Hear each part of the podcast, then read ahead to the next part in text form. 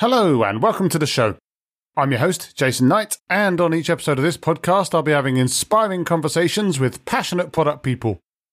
In the spirit of tonight's episode, I've had a good idea. Why not head to the website, one night in product dot com, sign up to the mailing list or subscribe on your favourite podcast app, get all your friends to do the same, and none of you have to miss another good idea ever again. That's right, on tonight's episode, we're speaking about really good ideas and how to take your hypotheses, work out your risks, ask the right questions and get buy-in for the results from a possibly sceptical leadership team. We also talk about the importance of building rapport with the audience and hear a surprising anecdote on the same which almost certainly ended up with someone getting fired. For all this and much more, please join us on One Night in Product.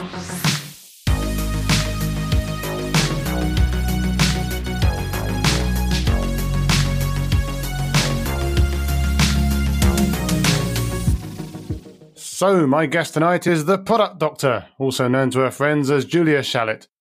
Julia started out just like me, working the telephones in a call centre before donning a product white coat and stethoscope in a variety of tech companies before moving into coaching and training others to be able to answer the deceptively tricky question, is my idea worth pursuing? Julia is against waste and wants to make sure everything we do counts. To support that noble aim, has recently released her already award-winning new book, The Really Good Idea Test, although time will tell if she'll regret not doing that test before agreeing to do this interview. Hi, Julia. How are you tonight? I'm very well, thank you. And how are you, Mister Knight? I am absolutely fabulous. Thank you very much for asking. So, first things first, the Really Good Idea Test has been out for a short while now. Very excited to see it's available in W H Smiths, uh, although obviously that's something that will go over the heads of most of the audience, probably.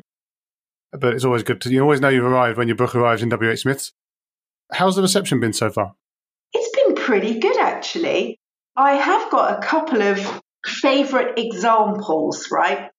My first one was a conversation I had with a seven-year-old okay. whose mother had bought the book and was working through some new business ideas.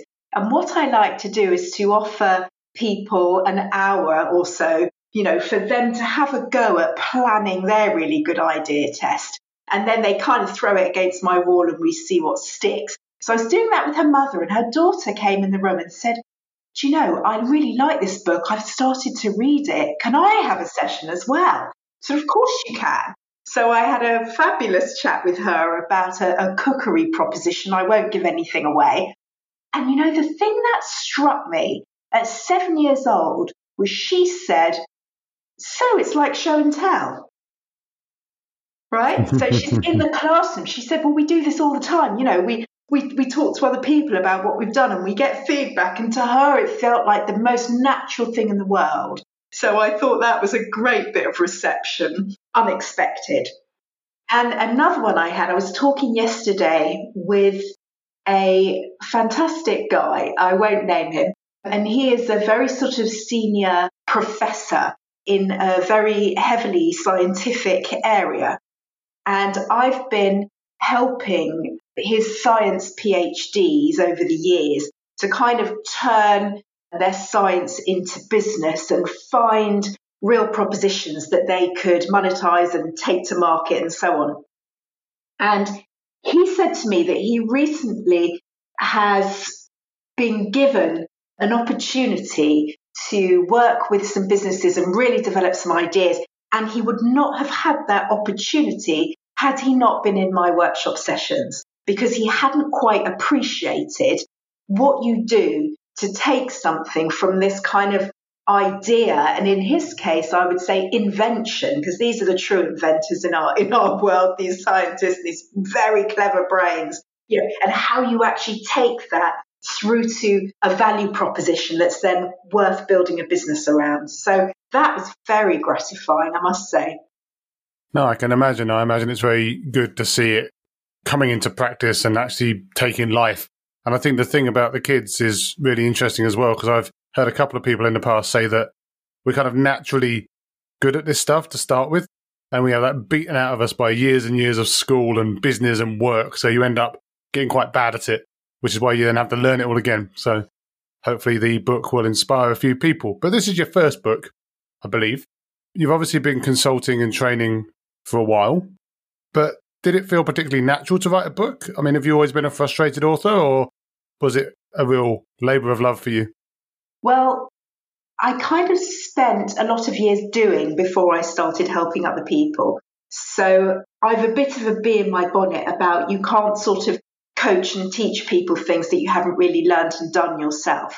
So somebody I spoke to the other day who used to work for me about maybe eighteen, nineteen years ago, showing my age. And she said to me, she said, I'm not surprised you've written a book because you always had a process, which is funny, really. I did start off, one of my first jobs was process re-engineering. So actually it was on the anti-waste theme. And what my job was, was to take the paper out of the process and save the company a million pounds, right, which was what I did. But it was all about improving efficiency.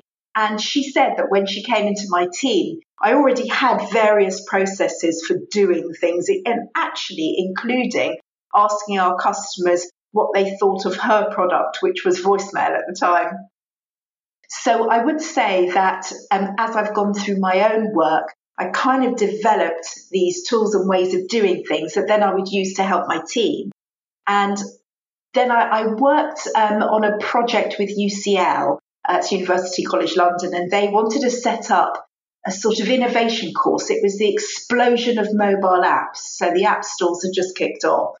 And I was to pull together something called the Mobile Academy, and it was to bring sort of real practitioners in to share their knowledge around business design and technology. And I actually pulled this thing together, branded it, recruited teams of experts, and we had people from I B M through to students at the university attending as participants, which was great. And it was a, a real interesting course where it was kind of almost in the end um, run by quite a few of previous participants who turned out to be experts in their various thing, and we brought them together. So because of that experience, I had to start turning what I knew into material, because after the first one, they said, well, hang on a minute, why aren't you teaching on this? I hadn't sort of seen myself as a natural. I was more doing the branding and, and, and pulling the program together and helping people through it. And they said, no, no, no, you should be teaching. And I, I realised I should. So there we are. Um, and that's how it really started. Um, and then combined with sort of everywhere I went and every project I did, every qualitative research project I did, I ended up using the same structure to engage with my client and to go and research their idea from. And eventually I created a workbook for some people I was running a workshop for. And I thought, well, this is the beginning of a book, isn't it? Um, and that's really, it was very organic, but it also was a way of, I guess, stopping me from having to repeat myself. And they, they call it now, I've got a lovely model, which is flipped learning. Do you know about flipped learning? I don't think I do.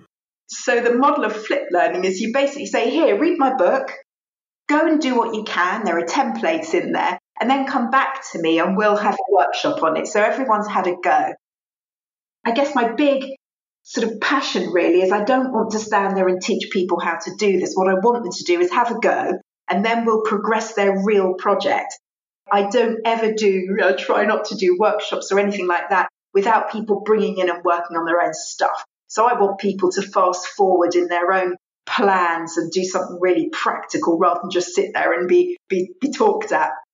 Yeah, that's interesting, actually. I hadn't heard it referred to by that name before, but obviously the concept is really valid and something that I try and do as well. I hate, even like for me, when I'm learning stuff, going through loads of theoretical things up front in a classroom or something. I want to read around and I want to do some research on my own and then ask questions. So it sounds like that's a natural extension of your teaching that you progress with. But I understand you've already won an award for the book, which is a fantastic effort. Uh, what was the award, and do you know who you were up against? Yeah. So there were, um, as I understand it, there were five hundred, over five hundred entries. Wow. So Pearson, the publisher, gave me a number of sort of book award competitions that they as an international publisher considered to be worth going for. And I, and I went for this particular one. It's called Axiom, and it was out of the States, out of the U S. So um, there were a number of different categories, and the category I went for, which was a bit of a tricky decision, because if you can imagine, you're applying to, you know, sort of entering your book for an award.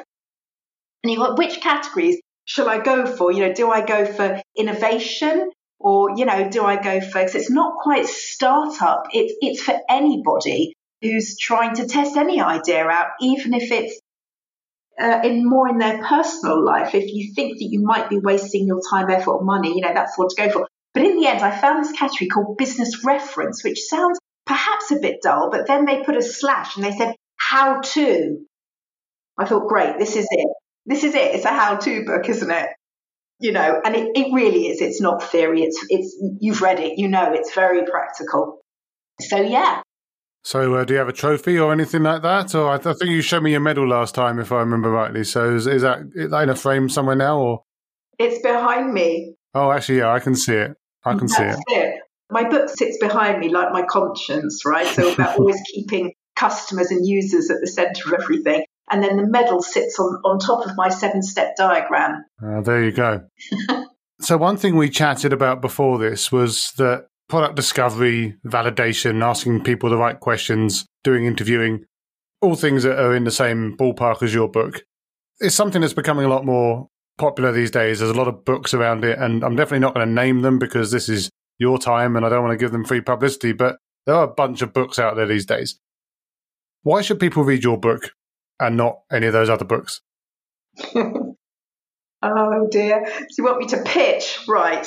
Or insult, you know, either or, that's fine. I, I guess, first of all, it is all based on sort of practical toolkits and tips that I've used and that I've helped other people to use. So this has been written by me and all the people I've ever worked with, okay? That is a whole lot of people. So it's very much kind of proven, if you like.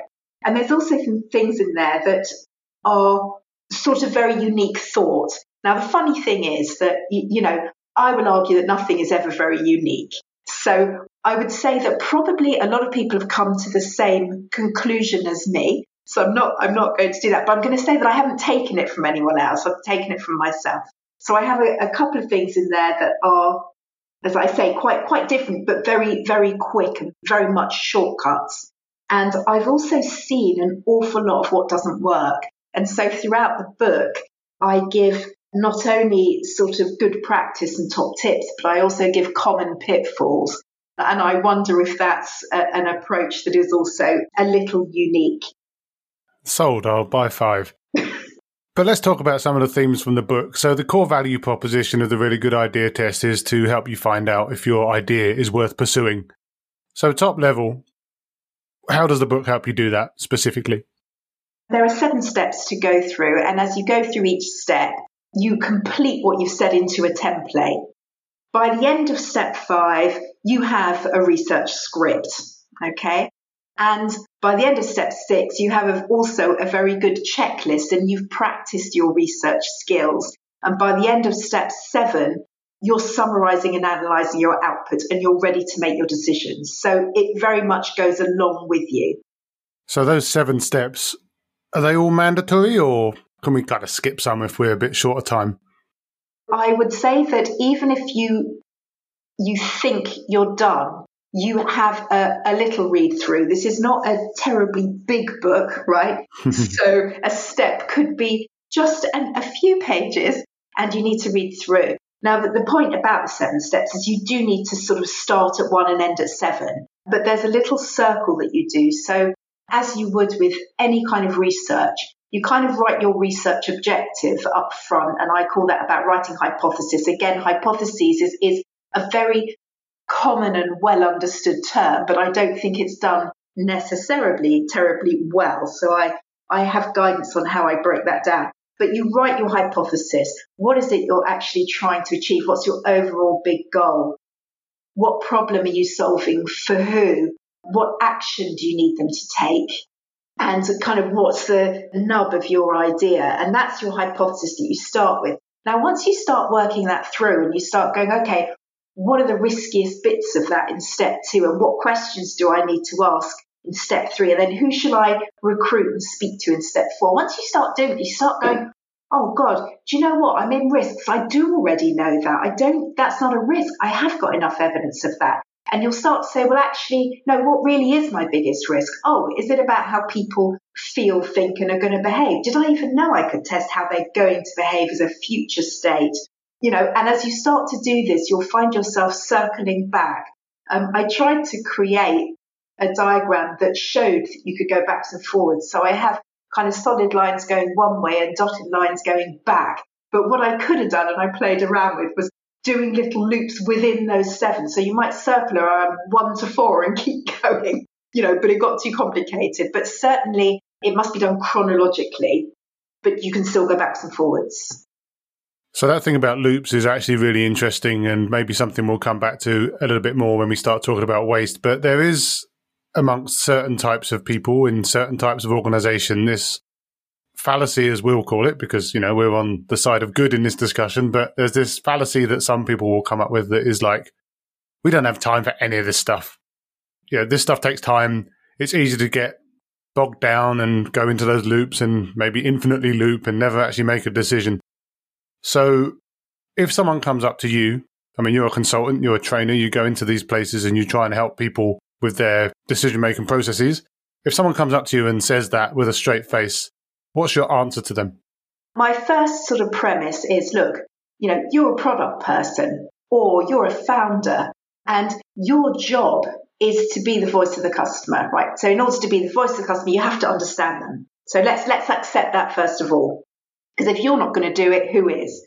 Then the second premise, I guess, is how do you make decisions? Are you comfortable with making decisions that don't have evidence behind them? So the term, again, I, I thought I made up, but I didn't. Um, evidence-based decision-making, you know, is, is quite a common thing. Let's make decisions based on evidence. Then you say, right, so you wouldn't want to waste your resources and make all these decisions based on gut when, you know, it could be very costly to fail later down the line, do you? You know, so then we agree evidence-based decision-making. And then we have a discussion about, right, what is enough evidence? And this is one of the things that comes up the most, one of the most discussed things in the seven steps. And what is enough evidence? And I, I put a number out there. I say, okay, so there's a couple of ways of testing it. First of all, let's appreciate that we will never, ever be risk-free, okay? So what did I say yesterday in one of my webinars? You're standing at the altar. Will you will you take this person to be your lawfully wedded for life, right? That's a bit of a risk, okay? But all right, we'll try our best, okay? But nothing is ever risk-free. It, it's pointless to think that it is. You don't know what's going to happen. And, of course, you've got your whole implementation. The thing might not work, right? So we know it's not going to be risky. But at this point in time, what level of risk are you prepared to accept? Is that seventy percent? Let's put a number on it. Some people can deal with numbers, seventy percent. Some people deal with an emotional thing. So I say, look, it's like that, you know, stone that you left unturned. It's the one where you wake up in the middle of the night, a bit of a sweat going, oh, my goodness, I don't feel comfortable about that. I'm feeling really dodgy about making that decision. But it's enough to wake you up in the middle of the night, and it is emotive. So it's about that level of, of risk. So those sort of three things combined are the conversation that we have. And then, of course, just from a practical point of view, listen, spend two weeks doing this to avoid a hell of a lot of waste.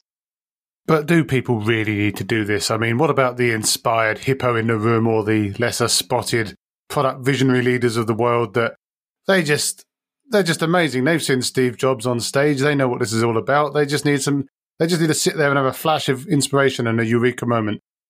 What do you think the chances are of those people succeeding? I always say uh, one in a million, you know, and, and these people exist, my goodness. And a lot of, I've met a lot of people who've made some sort of lucky or good instinctive decisions without necessarily having the evidence. And I'm not going to take away from that. But can you honestly sort of look yourself in the mirror? That's another one of my techniques and say, you know, you really feel that you're one of those people.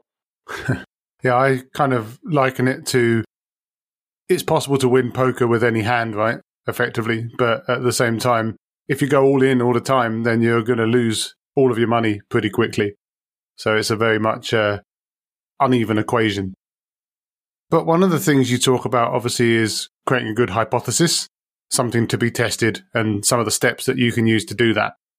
And on the subject of waste, as obviously we've been talking about before, not wasting that time, a lot of people, when they when they try to create a hypothesis, or when they do create a hypothesis, they kind of create something that they already think they know the answer to.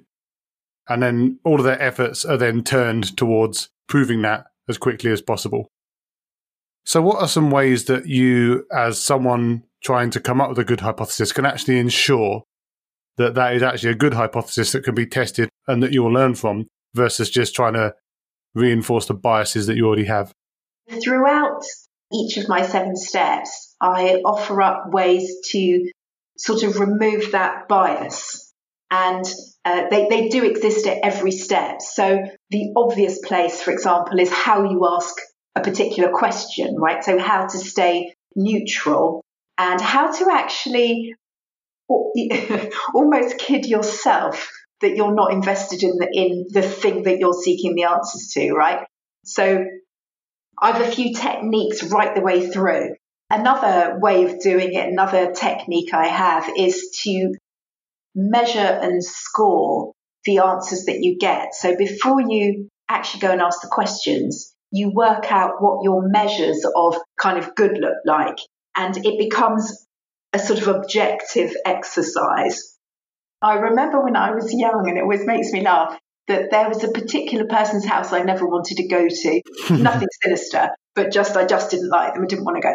So every time I was due to go, I kind of went into my, my parents and I said, look, I got the most terrible stomach ache. I really can't possibly go. And I played it so well. I actually gave myself a stomach ache, right? I convinced myself. And it's when you go into your interview, there's something I do in the opening of the interview that basically states your neutrality.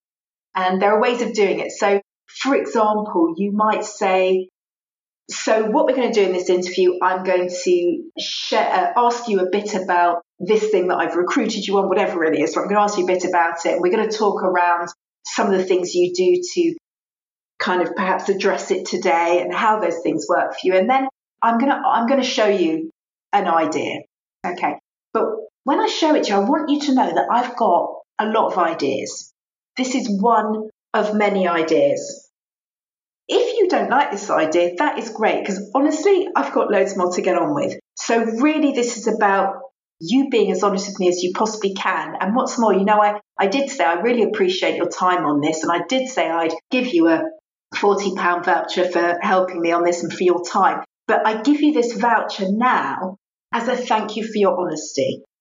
Yeah, that's obviously a really interesting framing. And I know that there are other, again, unnamed books which talk about some of the ways that people will try to please you in their responses as well. So trying to frame it in such a way that people think you don't care as such, or not that you don't care, but that you're not going to be offended. I think that sounds like a, a really good technique. But some people can be really bad at asking questions.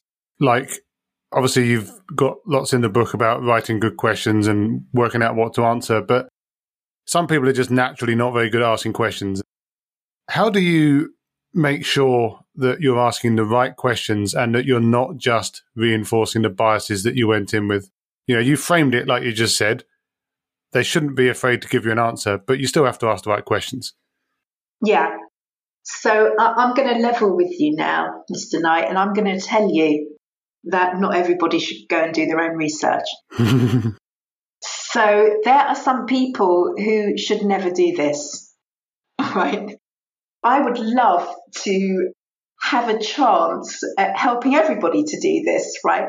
But just like the percentage of risk, right? There are always going to be a percentage of people who can't do it. And you can imagine what sorts of roles they, they actually fulfill or where their backgrounds have been.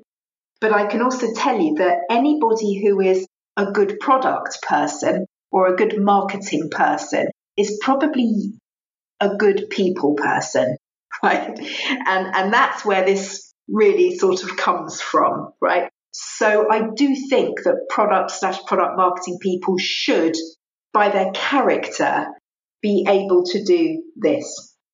That's interesting, actually. I remember her. Quite some time ago now, having a good discussion actually for this podcast with an autistic product manager who, well, product leader actually. And obviously that in itself threw up a lot of questions because, of course, not everyone is comfortable dealing with some of the traits of a, an autistic person, some of the ways that they'll conduct themselves and comport themselves in an interview. And actually what he said is that in certain situations, he'll like go in with the U X person and let the U X person lead so that he's still there getting the input and understanding what's going on and getting it from the horse's mouth. But at the same time that, let's call it what it is, the interviewee is more comfortable dealing with someone that acts more like they expect. So I think what that really boils down to, and what you've touched on, is really that you have to put the right chess pieces in the right place at the right time. So I also have um, in the book, and I, I love that example you've just given, it's perfect. Um, in the book, I have an exercise called the Interviewer's Workout. And um, I ask people to do a couple of things. The first thing I ask them to do is to practice their full research script with someone. It doesn't have to be a target customer. It just has to be someone. And in this case, I don't even mind if it's someone very close to them. It doesn't really bother me. But practice it. You're not just checking the flow of the questions, but you're checking how you've worded the questions. And you're also checking how you ask the questions, right? And there are particular suggestions I make as to how to get feedback from that person and to see how kind of good you are.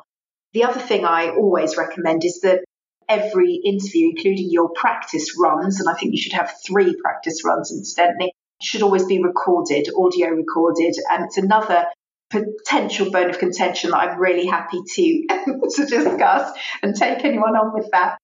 Recording issues are primarily so that you can actually listen and interact with the person that you're talking with, right? Primarily. And listen for all the clues that you might miss and all those weird interruptions to the flow if you're writing stuff down. But also an opportunity for you to listen back to yourself. And I can tell you, yeah, I, I listen back to interviews that, that I've recorded because I'm obviously taking notes and analysing the results I've got. And I hear it in myself after, you know, a good fifteen, twenty years of doing research interviews. You know, there'll be occasions where I think, God, I really led that. That that wasn't right. Or I showed joy at that response. That was completely wrong, right? So you've got to sort of develop yourself and you've got to keep going with it. Yeah, and I... You don't have to tell me about the benefits of rehearsing because, frankly, for this podcast and for all of the interviews that I've done, I've written stuff out and rehearsed it two or three times. When I do webinars, I do the same. I think it's – I never used to do that, and actually it is so transformative. Are there any examples from your career? I mean, you've been consulting and training and teaching, as we say. Any examples from your career, maybe earlier on before you got really good at this stuff, where you went ahead with a really bad idea? And what happened? Hmm. So, um, so I suppose you'll never know it's a bad idea if you never got to launch it, I suppose. I had what I thought was a great idea. I invented Snapchat. Excellent. How many years before Snapchat was that? About two. So uh, this was the, a, a great, uh, not great experience in a corporate where one of the products that I managed was picture messaging. I worked for a mobile operator, as you said. And we were asked to sort of go innovate, literally. We're going to have an away day. You've got two weeks, come up with some ideas. And that was it, right? So I did my user research around picture messaging. I went and spoke to a lot of people, I observed, I did all the all the good things. And I realised that a lot of pictures were taken but not sent. And I also realised that people started smirking, not smoking, but smirking when they spoke about it. And it, they were all the sorts of messages, pictures that you wouldn't want to be sent around, right? You get my drift. So the obvious thing, you know, sex sales was going to be to make a, a sort of self-combusting S, uh, M M S. Right? So you'd, you'd send it, some receive and it would disappear. That was received with a not on strategy response. And that was just the most painful thing. So one of the things I do when I work with decision makers in businesses is to say, look, you've got to create the right environment to get your product people and people on the ground to be able to innovate. And you've got to set strategies as well as culture and behaviours that actually they can pin things to. Don't tell people to go and do it. The other thing I went to the same away day with was uh, the idea that your your mobile phone would become your remote control. So you would actually use it to make all sorts of things happen, right, to control your surroundings. And I'm talking about probably gosh, was it, you know, late nineties maybe? So really quite early on. So that was another interesting concept. Again, sort of no, no appetite for that. I'm, I'm sure I've made mistakes. Like, oh, the funniest mistake was made when I when I took over picture messaging, actually, because um, somebody had decided, my predecessor, to run a campaign. And the campaign was to the customer base to say, right, you've got one of these cameras, you can take pictures on your phone now, you've got a camera phone. So why don't you take pictures and send them to us? And every week we'll pull the best picture, you know, out of the hat, and we'll give you a prize. I can't even, I don't think I could even tell you on this podcast while we're recording the sorts of things that got sent in. I don't think I, I, I could. But uh, that campaign was pulled very quickly.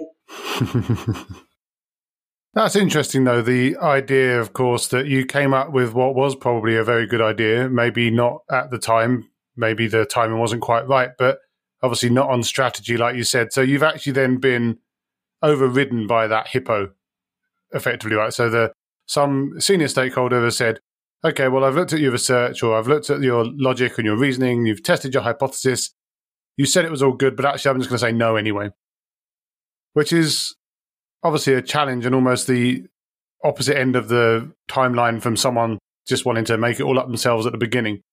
I mean, is it possible to fight against that with anything, you know, data or otherwise? Or do you think that in some cases, if we think of, say, the innovator's dilemma and people getting caught with their pants down, not being able to basically, you know, Kodak versus digital cameras or Netflix versus Blockbuster, like, is it always going to be that whatever or however good your research and however good your following of your seven steps is, that there's always that chance that it's going to get torpedoed by some hippo that just doesn't just doesn't get it?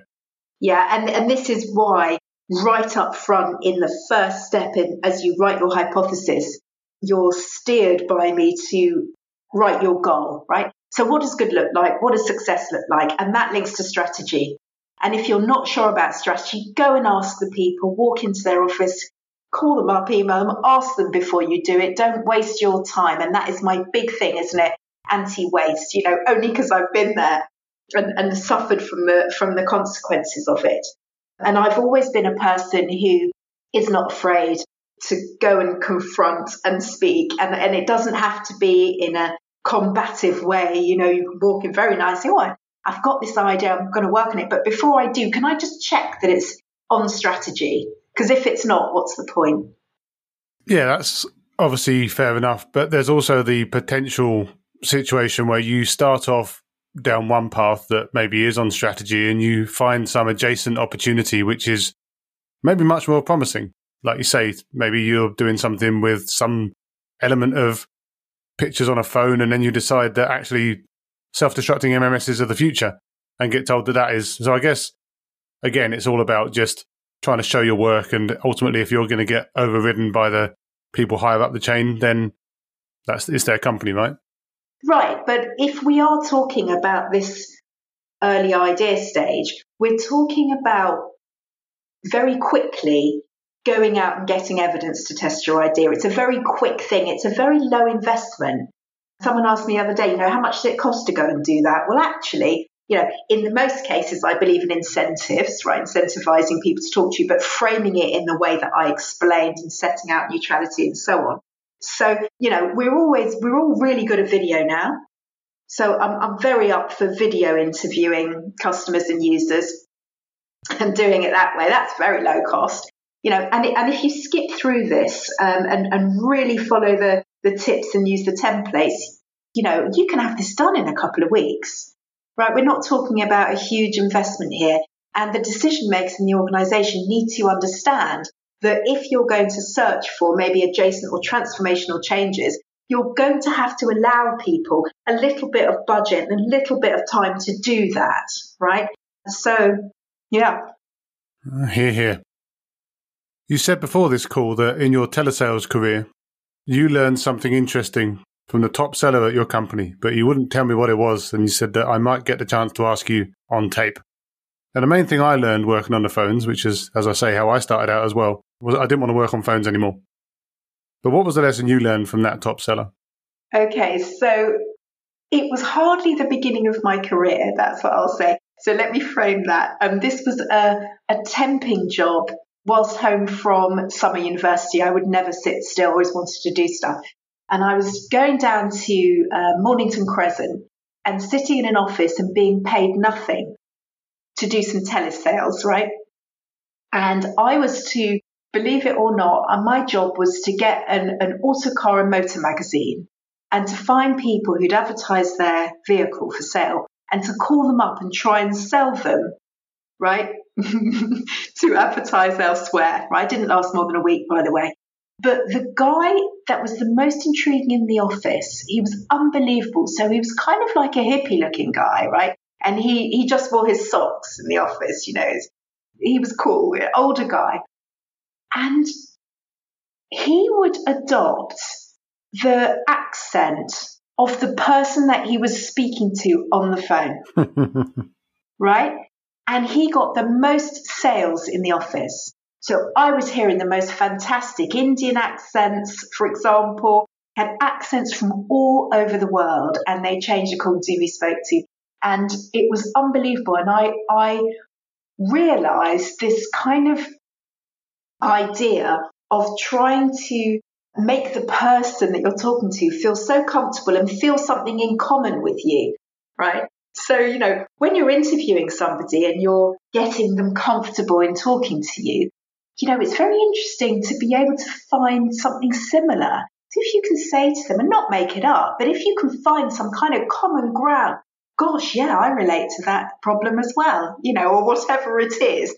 You know, you endear yourself and they will feel more comfortable and more happy to sort of trade information with you.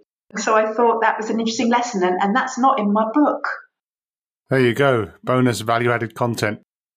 It's interesting, though, because I, I know what you mean, and I think that making people feel comfortable and almost, in some cases, trying to go for a kind of conspiratorial mood as well. Like, they think they're telling you something. They think you're on the same side, right? Which is a way to bond. I guess the problem I would have with trying to put on other people's accents is they might think I'm taking the mickey out of them.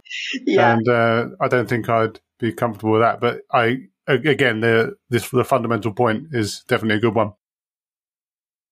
So where can people get in touch with you if they want to find out more, maybe find out a bit more about your book or just your work in general? Well, I have a website, product doctor dot co dot U K. I am always up for conversations, so if anyone wants to get in touch, particularly if anyone has gone and bought the book, it's on all, all the major book retailers, as you would hope, um, but if anyone does want to get in touch, I would love to hear from anyone who has the book, and I'm more than happy to, to give you some complimentary sessions as well. Um, I have a couple of complimentary sessions available each month. For people who've, had, who've got the book and have really had a go, that's what I want, is people who've had a try. And you can also find the templates on my website. So, and they're in a sort of editable P D F format. So you can start filling them in, download your own set. And I would say LinkedIn as well. Um, I've realized that, you know, it's very difficult and time consuming to try and start communities and, and keep everything going. Actually, LinkedIn is, is really the place where I, I kind of live online. I will link that all in and hopefully you'll get a crowd of people rushing in your direction. That's been a fantastic chat. So obviously really appreciate you taking the time and helping to unpick some of the mysteries of finding out if things are really good ideas. Uh, hopefully we can stay in touch. But as for now, yeah, thanks very much for taking the time. Thank you so much. Thanks for listening. I hope it turned out to be a good idea. If you want more of this kind of thing, I've got interviews with thought leaders, practitioners and much more on the website, one night in product dot com. So please take a look around, sign up or subscribe, and share with your friends so they can join in on the fun too. I'll be back soon with another inspiring guest, but as for now, thanks and good night.